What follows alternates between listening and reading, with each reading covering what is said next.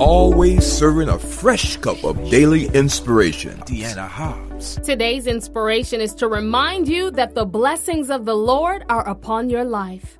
I looked up, surprised to see my husband Kenya back so soon. He had just left the house, heading for the office a couple minutes earlier. What's the matter? I asked. Did you forget something?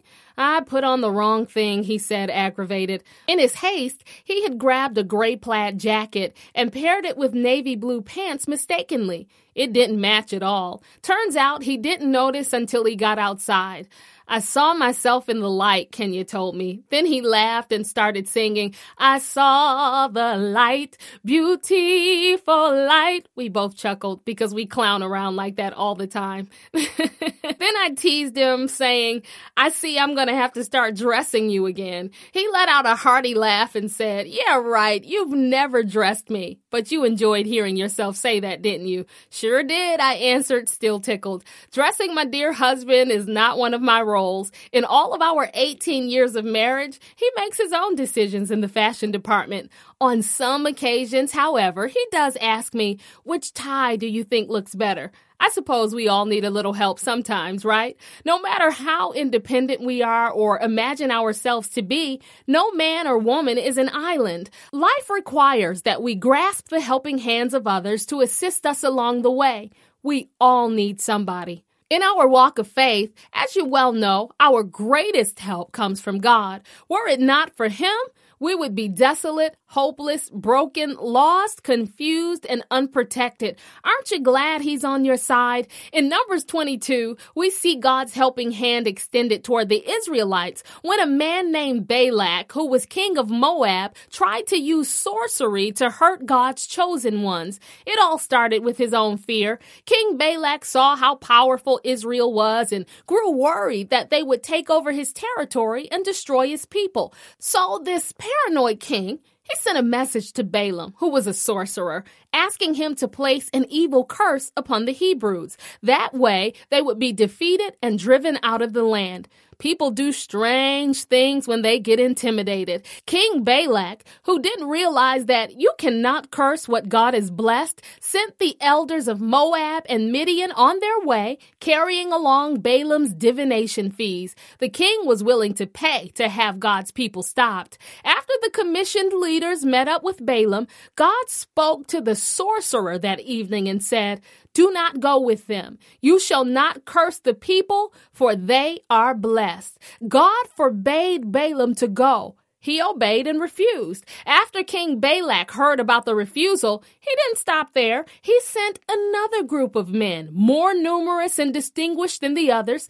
They offered greater payment for Balaam's services. This time, God instructed Balaam to go ahead, but only to speak what he said. After sending an angel to further warn the sorcerer not to speak anything God had not spoken, a remarkable thing happened. According to Numbers 23 and 8, this sorcerer said to King Balak, How shall I curse whom God has not cursed? And how can I denounce whom the Lord has not denounced? How powerful is that? This man was contracted by the king to speak against the Israelites, but God, who has power over everything and everyone, got a hold of the sorcerer's tongue. Balaam couldn't even complete the assignment that the king hired him to fulfill because the king of the whole universe fought for Israel. Once God intervened, the curse was never even spoken. Rather, Balaam ended up speaking blessings over the Hebrews. In verse 11, King Balak was so angry, he said to Balaam, What have you done to me? I took you to curse my enemies, but behold, you have actually blessed them.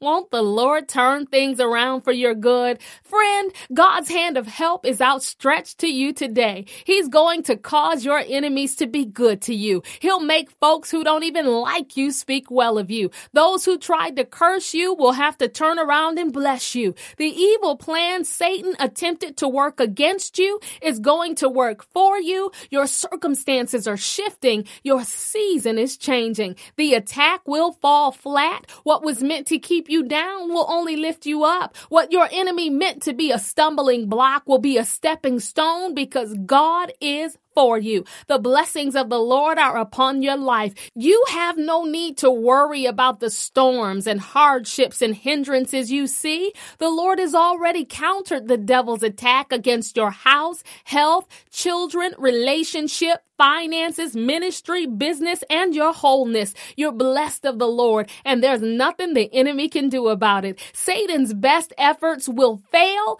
and you will prevail. To remind you of this truth, I'm stirring a portion of Genesis 50 and 20 in the English Standard Version into your cup of inspiration, which says, As for you, you meant evil against me, but God meant it for good. As you drink down the contents of your cup, know that the blessings of the Lord are upon your life, and although the weapon will be formed against you, it won't prosper. While you rejoice in knowing that you are blessed of the Lord, begin to speak blessings over your life. Say, I am blessed of God. I am favored. I am the head and not the tail. I am above and not beneath. I am blessed and not cursed. Whatever the devil tries will fail because God God's hand and his word is over your life. Now let's pray. God, I pray for this, my sister, this, my brother. Help them not to worry about the enemy's attacks against them because you are for them. Thank you for being their shield, their protection, their helper and strong deliverer.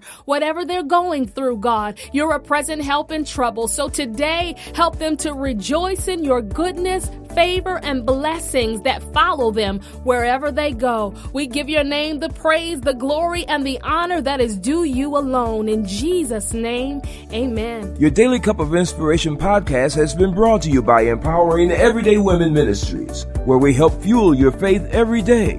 For more information, log on to www.deannahobbs.com.